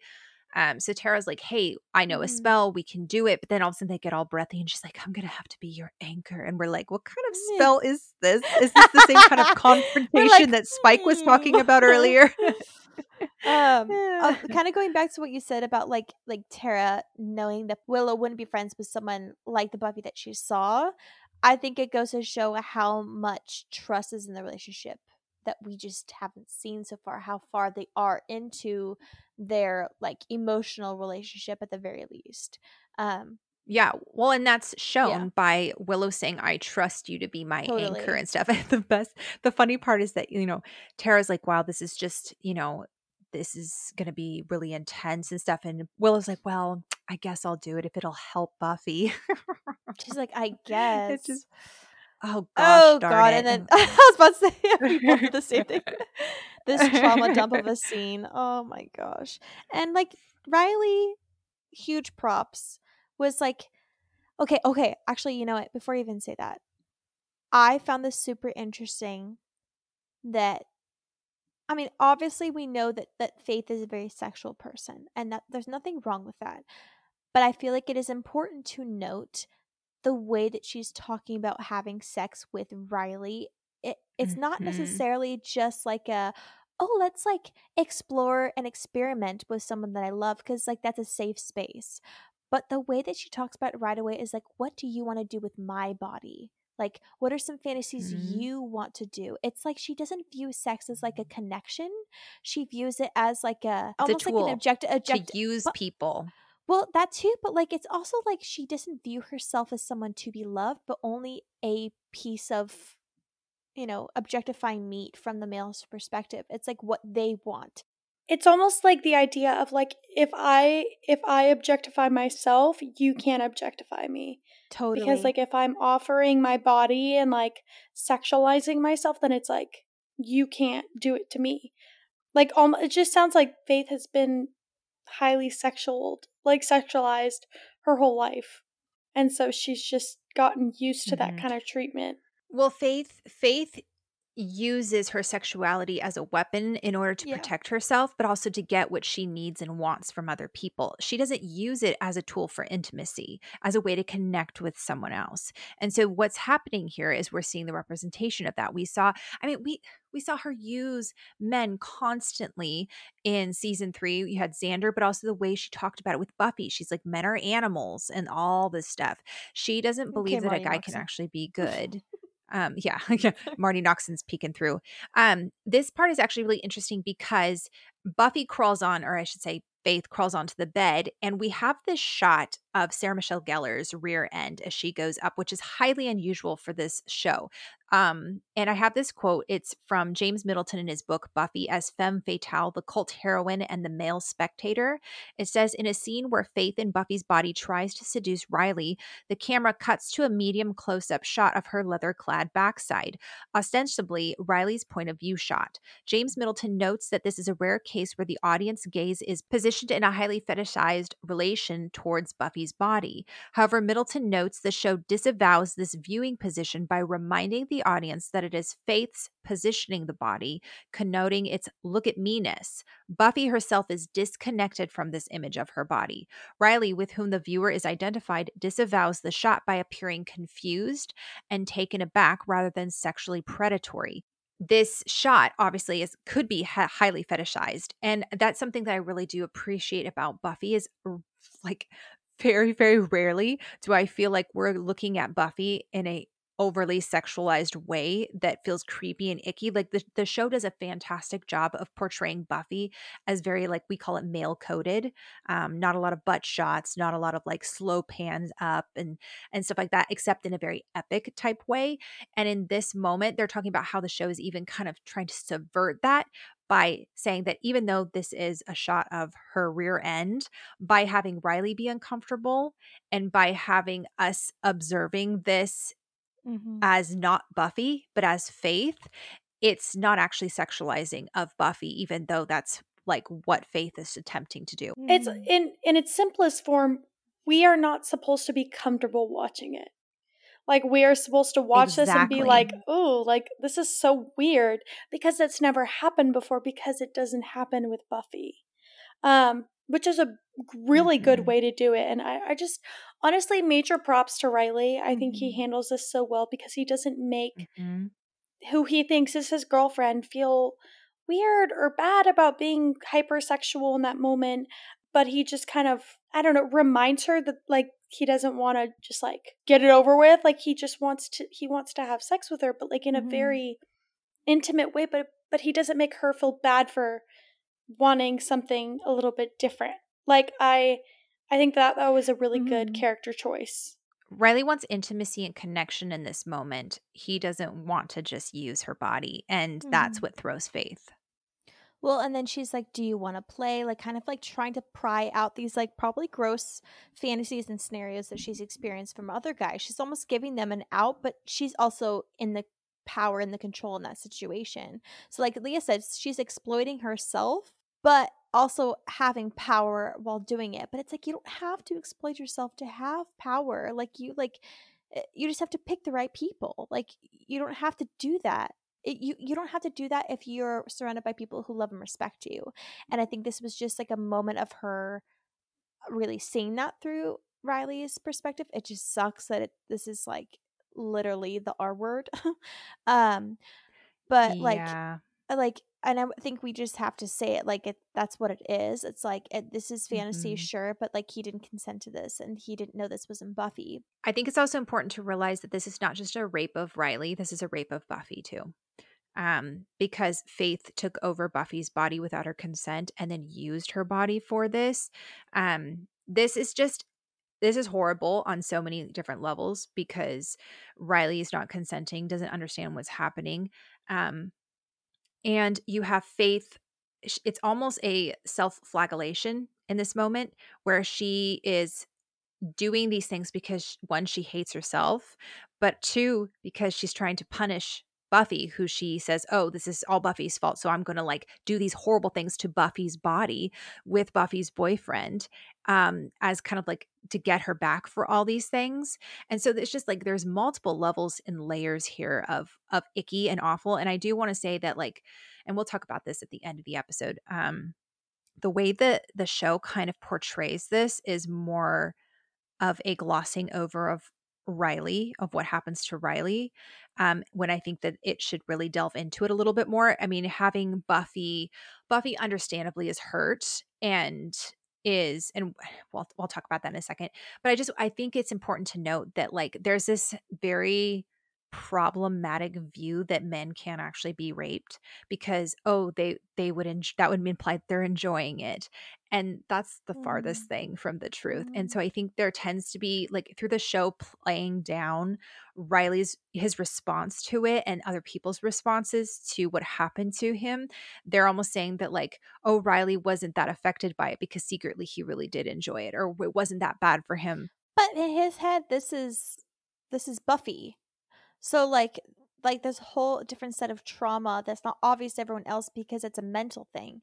It's like he enjoyed and loved Buffy in that moment, but he also this is the first time that you hear him say "I love you." He told her that is a huge so part of the relationship. Like there's a huge innocence that was taken out of him yeah. in that moment when it comes to Buffy. Like, um, okay, before we jump there too, like there was a part that like like she's like oh like do you want to play or whatever and he's like no i like I want us to be us or whatever. And then she just like she gets mad as like, well, if you don't want to play, um, and she it's almost as if she feels very rejected in that moment because she's mm-hmm. only ever used to that type of sexual prowess in the bedroom. Um, and so for him to be like, I don't want to do that, she feels rejected. But then he reels her back in and is like, okay, if you're Buffy, I'm Riley. Let's just start there. Um, oh my gosh and then just like the it just kills me the tenderness of like after they have sex and then he's just like staring at her in such like a loving way and then is like stroking her cheek with her his thumb like just such tender sweet things that when you're only in love you really get um or in a relationship mm-hmm. and you mm-hmm. really lo- like the person like and then he says I love you and she just like freaks out and then gets out of bed. Um and there's no music. Right. And just real quick, like they have Willow and Tara performing the spell at the same time. Like that's very Yeah, gee, I wonder what the parallel is supposed to be. Yeah. Shocking to everyone I know. But again, it's them trying to get around the censors. But there's like there's a theory that Willow enters Buffy's subconscious at the same time that Buffy was orgasming, and that's why you have those moments where they like overlap and stuff. Ew. Um, oh, that's like gross. yeah.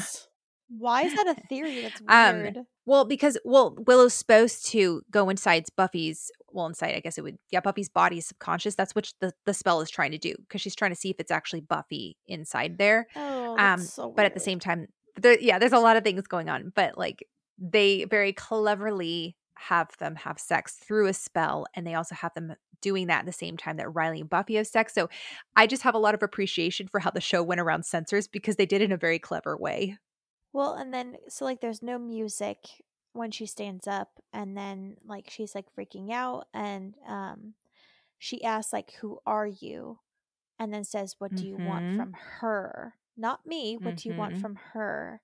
Um and then he he- you could tell he's just like oh, he's so hurt in this moment. He's like shouldn't I not have? And then she just says this is meaningless and he looks so pained in that moment. But puts it aside because he sees that she's shaking, realizes there's something else happening, and then covers her with a blanket.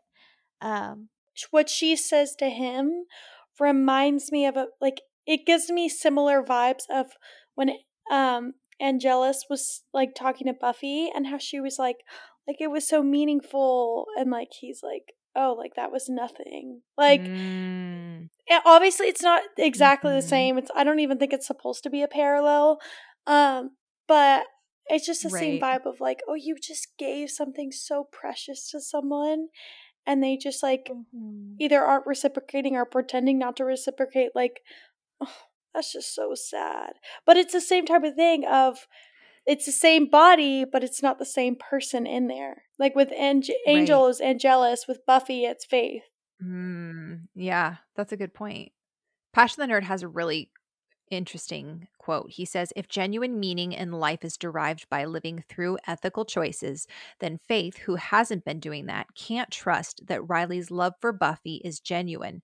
She herself has been used and manipulated throughout her life, and her defense mechanisms to see the world as a cold and meaningless place are on display here, but things are beginning to reach her.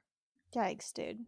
Oh my gosh. And then he's like, What happened? And she says nothing. The first nothing is very like open, and then you see her go colder, and she's just like deciding to be like, This is nothing. Like, that's her, like, that's normal faith. When she's starting to feel something, she's like, Nope, I'm to turn it off. It is nothing. Back in Riley's room, it's the next morning. Buffy's dressing, or Faith is dressing in uh, Riley's button up and same leather jeans. I'm like, some of these fits, I'm like, why can't Buffy wear this? Is so cute. Like just like an oversized button up with like leather jeans is so cute. but it's it's intentional that from here on out faith starts dressing more like buffy and less like faith. Um, she takes riley's shirt instead of hers which is so interesting.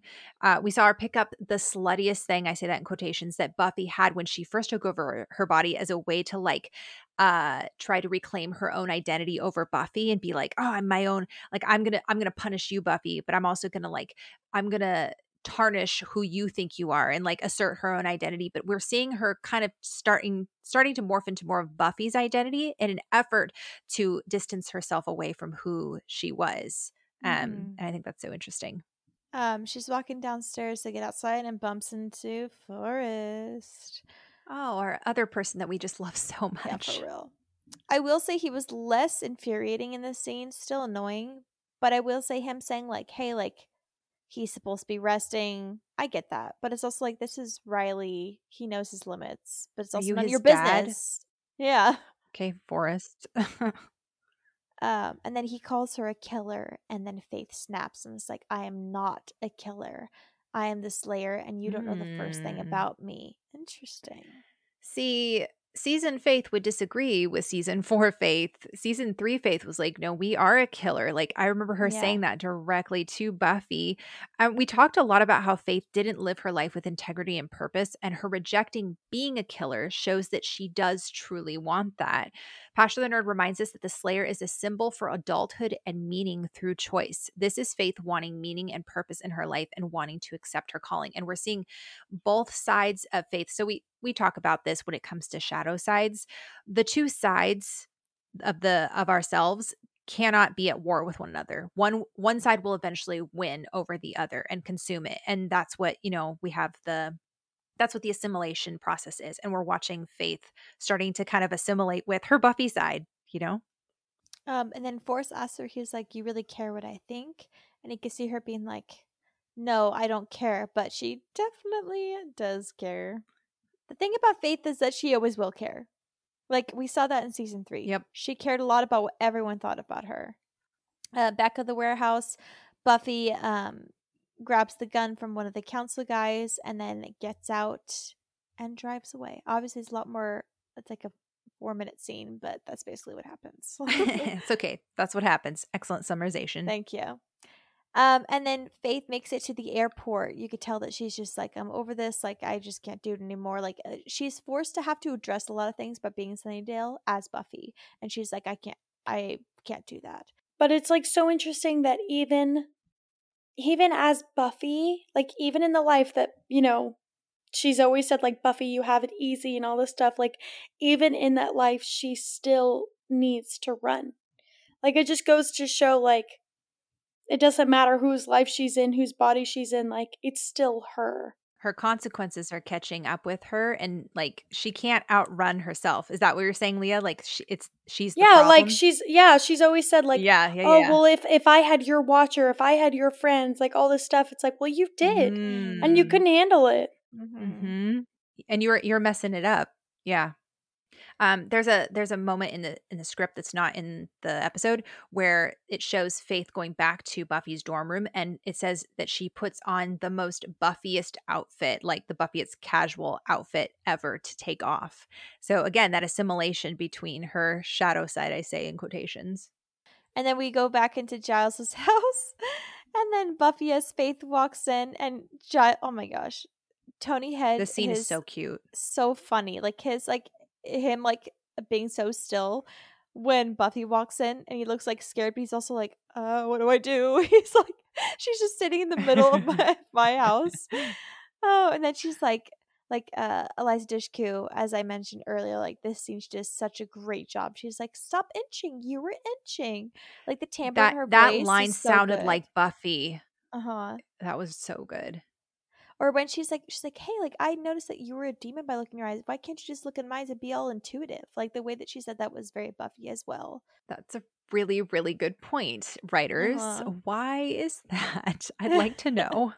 um, and then she's like, ask me a question, and he's like, well, who's president? she's like, we're checking for Buffy, not a concussion and then she starts like spewing off like all these things that she knows about him and then mentions that joyce mentioned that he was a what was it a um stevedore what's a stevedore yeah. he's like all right that's enough he's convinced real fast so Will and Tara come in. They're like, "Yeah, we know that that's Faith in Buffy's body. We actually have the little Katra thing, which hilariously enough is a Star Trek reference. Uh, it's exchange really? of consciousness. Yeah, it's a. Uh, they believe it's a reference to the Vulcan mythology, um, which I think it means spirit. Um, it's it's supposed to represent an individual as a living spirit, and and it can be transferred to another body via mind meld. um, so they they have a way to get Buffy and Faith back together. They just have to find Faith, and then Xander calls, says, "Look at the news," and that's when we have both Buffy and Faith from the airport and Giles's apartment, seeing that there are vampires taking over this church because, of course, it's vampires. Uh, and so at the church, we see that Riley is already there talking to the cops. And what was the excuse of why they couldn't go in? Well, the police have it locked off because they don't know that it's vampires. They just think it's like men holding them at Oh. gunpoint and everything. I saw Riley and I didn't, I haven't seen this episode in a long time, so I didn't remember why he was there, but I saw him in this suit and I was like, oh my gosh. I was going to joke and be like, haha, was Riley late for church or something? And then he literally said, I was late for church. And I was like, of course. They he really just want to squeeze that innocent, like Midwest boy. squeaky image. clean Yep. good boy image yes i agreed also i just want to say it is incredibly significant and important that they are at the church that faith's um moment of um starting to see the error of her ways is in a church i just thought that was very interesting Mm. um, and again, like I mentioned before, it's important that Faith also sees that it's vampires, not just a random demon, because this is the first time that we see Faith on her own feeling responsible for something and then doing something about it. It's a giant step in the right direction because just a few scenes earlier in the bronze, Willow had to nudge her to get her to go chase after vampires. Yeah, this was just her instinct. So Richardson and Rabb in their their essay say Faith finally comes to recognize a basic moral truth. She has strength and the means to defend the defenseless and therefore has the duty to do so. He concludes, furthermore, she must save the people because the sort of person she will be if she doesn't is unacceptable. We would add that she has already become that unacceptable person, but that she is now beginning to become reflexively conscious of her untenable position. This is a crucial step towards her redemption. Well, Faith comes running in first before Buffy, um, and then bumps into Riley and is like, "I'm Buffy. I have to do this." Um, and then he's like, "Well, then I'm going in with you." And then she like fully just like ruthlessly hits his wound, and it's like, "I can't use you." And you can see him just kind of being like, "Oh gosh, yeah, you're right." And then she says, "Like you stay out here. If people get out, um, then keep them to safety." And then she goes inside. And this whole scene is like, even the way it's shot is very interesting because it's like Faith walks in the way Buffy would. So it's very much like she's like leisurely walking in. She has the Slayer confidence in this scene, which is so important. She walks and she kind of spreads her legs. She's like very much like she's playing with them, like verbally, which is what Mhm. Buffy does. Like she's not jumping in and just killing them like how Faith would usually do it. She's like sizing them up. She's like taking this opportunity to to act as the slayer that she wants to be. The whole because it's wrong, the first time that she says it unironically in the episode. Oh, that's so powerful. Such a simple line. So good. Mhm. Well, it's like she's starting to actually like feel what it means to be a slayer. It's like, oh, there's actually a right and wrong. It's not Mhm. just about power. And then she starts fighting. Oh my gosh, when she stakes that dude and he flips up in the air and Yeah. then does sick. Yep. I thought that was so cool as well. Well, then she also says like like oh oh you're the slayer and she says the one and only. Um Mhm. but I think she's talking about Buffy here. Like she's not talking about herself. Like this is when I see this scene, I see Faith really actually getting Buffy and being Buffy. This isn't Buff like Faith trying to be herself like she believes in herself. She still very much hates herself, but she gets Buffy in this moment and respects it and wants to be that. Mm. And I think there's a huge distinction between that because we see at the end of the episode like she very much hates herself. And that part gives me goosebumps, and we'll get there. But I think Faith doesn't think that she can be a good slayer by herself. Like Yeah. she thinks she has Mhm. to play Buffy to be a good slayer. Yeah, no, that's spot on, Leah. I think there's multiple ways to interpret her saying that. Um, I think that she's trying to distance herself from her identity. And so, like you said, Tabs, this is her being like, this is what Buffy would do. But I think there, again, there's that sense of responsibility in Faith's mind. Buffy's out of the picture, Buffy's in England. So there's that guilt of sending the only Slayer to England. And that also that taking of that I, the Slayer persona, the Slayer identity, and taking that on for herself and saying, well, this is my responsibility now because the other Slayer's gone. I am the only Slayer at this point. And I think she's distancing herself from that. She's saying, I am the Slayer, but she's not thinking of herself as Faith. well, she feels like wrong and feels like her showing up as Faith to do this would be wrong. So I feel like that's why she has the confidence to be Buffy in this moment because she feels like Buffy is the right person to be this moral hero, I guess. Like I just don't think that she would just see herself as somebody that like would be like the perfect fit or the perfect person to to be the hero. Like she doesn't see herself like that. Faith doesn't think she can be good. She yes. thinks that she's bad, rotten through and through. Yep. Um, the gang shows up, and then Giles distracts the cop. He's like in hysteria, and then Buffy kind of circles around the back. And then uh, Faith inside is still fighting them. Um, she stakes one, or, or no, sorry, she's getting choked out by one of them and is like down. And then from the back, we see he gets staked.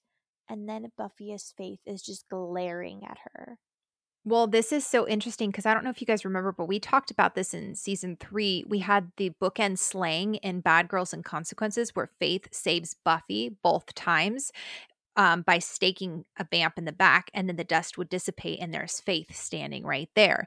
And I had pointed out the time that Faith keeps saving Buffy's life, showing that there is hope for her after all, reminding us that while Faith is a part of Buffy, Buffy is also a part of Faith. So because Buffy is good, there's still a part of Faith that is redeemable. Um, but this time, it's Buffy that is saving Faith, um, mm-hmm. which is a really fascinating switch. So they're just like fighting each other, and then um, Faith as Buffy gets on top of Buffy as Faith, and then just starts wailing on her. Faith is like, "Shut up! You think I'm afraid of you?" And then just says, "You're nothing, disgusting, murderous bitch. You're nothing."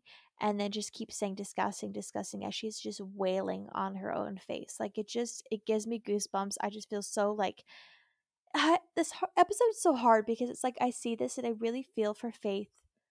And I applaud the show for really going into how ugly people can be when they just are struggling with a lot of mental health stuff. Like she really hates herself. Like mm. she mm-hmm. is going through a lot, but it's also like that's no excuse. Um, the script says that Faith is crying now. Buffy is merely warding off the blows, not even trying to return yeah. them, which is so interesting because I think Buffy realizes what this is actually about and sees what's yeah. actually happening and is like, uh, I'm just gonna let her be. Richardson and Rabb again say these are all, of course, outside view predicates. Faith is finally seeing herself as Buffy sees her and is even harder on herself than Buffy has ever been. Faith has suddenly come to realize what kind of person she has become, which is so important. You can't get to a point of brokenness and um, remorse without first coming face to face with the absolute awfulness of what you've done. That's just, that's a part of that's a part of moving past and moving through all of that stuff. Like you have to you have to go through it. You have to figure out what it is that you did and come face to face with it in order to be able to move past it. Well and i think that this is the first time that faith isn't lying to herself. Richardson and rabb also point out that Faith's repetition of you're nothing has a deeper significance, and they relate it with the Sartrean meaning of nothing as it appears in his book, Being and Nothingness. They say it is intended to draw attention to existential freedom, to the fact that human beings are freedom as Sartre would put it.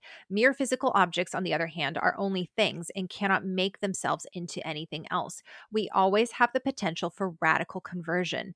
Faith may currently see herself as a disgusting, murderous bitch, but that can be for her a step towards redemption because she is not a thing and can therefore change. We suggest that the repetition of the reflexive you're nothing could be seen as Faith's dimly conscious realization of this possibility.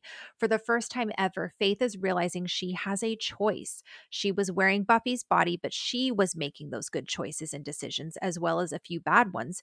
And she saw and felt the consequences of both. And this is in direct contrast to what the mayor has been telling her. The mayor was telling her, You can't do anything without me. You're going to die without me. You're going to, like, like basically, you have no autonomy of your own. That's what we saw in the last episode. But in this one, Faith's mm. realizing, I made these choices, which means I can make the choice not to do those things. And that's so critical.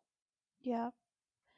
Well, and then Buffy kind of raises up her hand and then grabs Faith's hand, and then their bodies or their, you know, their spirits change again. Um, and then Faith in her normal body looks mortified, but then also scared, um, and then leaves. And oh my word, I never noticed this that much. I mean, noticed it, but not to the degree that I did this time around. But Buffy has stained tears on her face. They're not like her crying mm-hmm. now. Like they're they're fully formed all the way down her cheeks already. And you could tell like oh my gosh, her SMG's acting is just always amazing, but just like the process like you can see her processing everything. She doesn't say a word, but she's sitting there being like it's almost as if coming back into her own body, she feels everything that Faith mm-hmm. felt.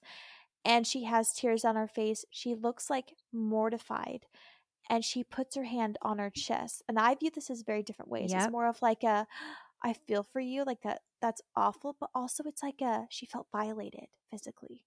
And putting her hand on her mm. body is almost like this is mine. Like I feel like incredibly like someone switched bodies with me. Like that's so incredibly violating.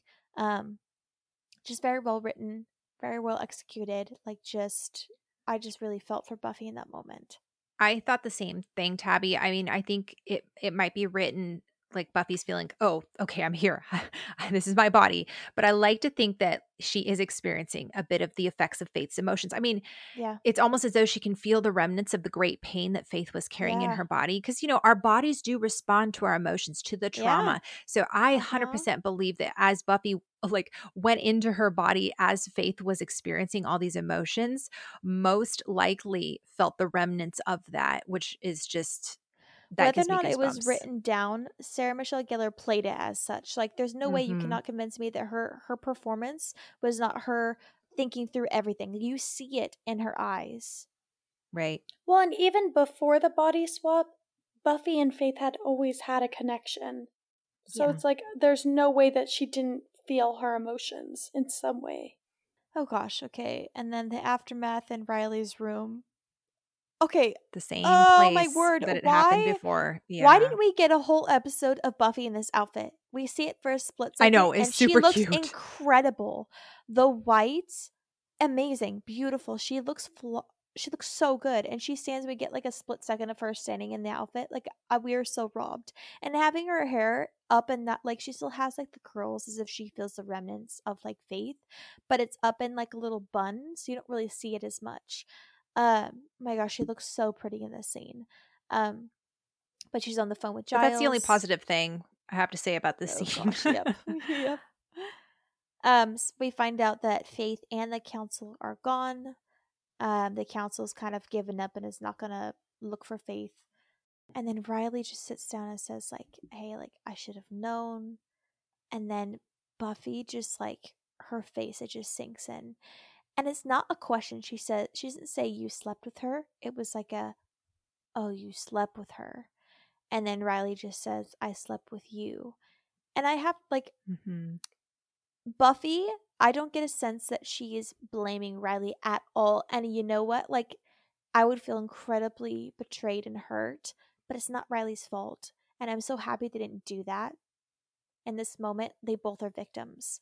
Um, yeah, there's such nuance to the scene. Like Riley is mm-hmm. absolutely mm-hmm. not at fault. Like he is a victim. It like he has every right to be in pain. I mean the fact that he says like I slept with you, like but then also Buffy uh-huh. was violated and is a victim as well. Like she she didn't have a choice and it was like just and then also like the betrayal of like you didn't know it me like how could you not know? Even though how could he? Yes. like, that's still yes. a valid feeling like both are 100% mm hmm valid in what they feel. It's just a really sucky situation. Pastor the nerd pointed out that buffy becomes kind of distant with riley which i feel like is kind of understandable. I would need some time after this. Um but he points out the fact that riley like looked into her eyes and didn't see Faith. Like he thought it was Buffy. And Buffy looked into Giles's eyes and saw that he was a feral demon. And so Passion the Nerd was like, you know, it, this also implies that perhaps Riley doesn't know exactly who Buffy is. This episode yeah. is entitled Who Are You? Riley looked into Buffy's eyes, well, Buffy's eyes, but it was Faith, and said, I love you after the most intimate act you can have with someone, and didn't know it was her that's not good you know obviously in a real world situation how are they going to know but in the in the show when buffy has like just three or four episodes before they show that you can know someone just by their eyes that's not a good look i mean he has no reason not to think that it is buffy I don't know. I just I feel for him. That's a rough situation. Yeah, and I'm not faulting him for that at all because that's not a character flaw of Riley's for not knowing it wasn't Buffy, but it it says something about their relationship, I think. And sure. I think Buffy realizes it in that moment too. Um then Buffy says, "I don't think she's coming back." And then Riley says, "I guess she's had her fun." And then Buffy kind of looks off and says, "Yeah, fun." And then the episode ends with Faith riding in the back of uh like a a van or a crate or whatever that is um going somewhere that we don't know. Man i i really really hope the show is going to delve into the trauma caused by this for both buffy and riley but i'm not really optimistic given their track record. They tend to kind of just breeze past things like this um and that is that is a huge criticism of the show. Like i i do really think that the show I wish it was better when it comes to dealing with the aftermath of trauma instead of just kind of breezing right past it. But Still, that was a fantastic episode. I am so, so excited to talk about the Angel episodes on Investigating Angel in a couple of weeks. Tabby and Leah are going to be over for at least one of those episodes, and we have another guest for another one. And it's just going to be so good. The faith arcs are seriously the highlight of both the shows for me, and I'm I'm so excited to talk about it. So that was Who Are You? Let us know your guys' thoughts, guys. Do you think that Faith deserves a redemption arc? Do you like her overall arc? Did you even see Faith coming back? We want to know. You guys can email us at becomingbuffypodcast at gmail.com. You can find us on Instagram, on TikTok, on Tumblr at Becoming Buffy Podcast. And don't forget to check out our Buy Me a Coffee at buymeacoffee.com slash becoming Buffy. And if you are one of our Slayers or Scoobies, check out our spoiler section on Who Are You coming out next week. As always, guys, thanks so much for your support, and we will talk to you next time.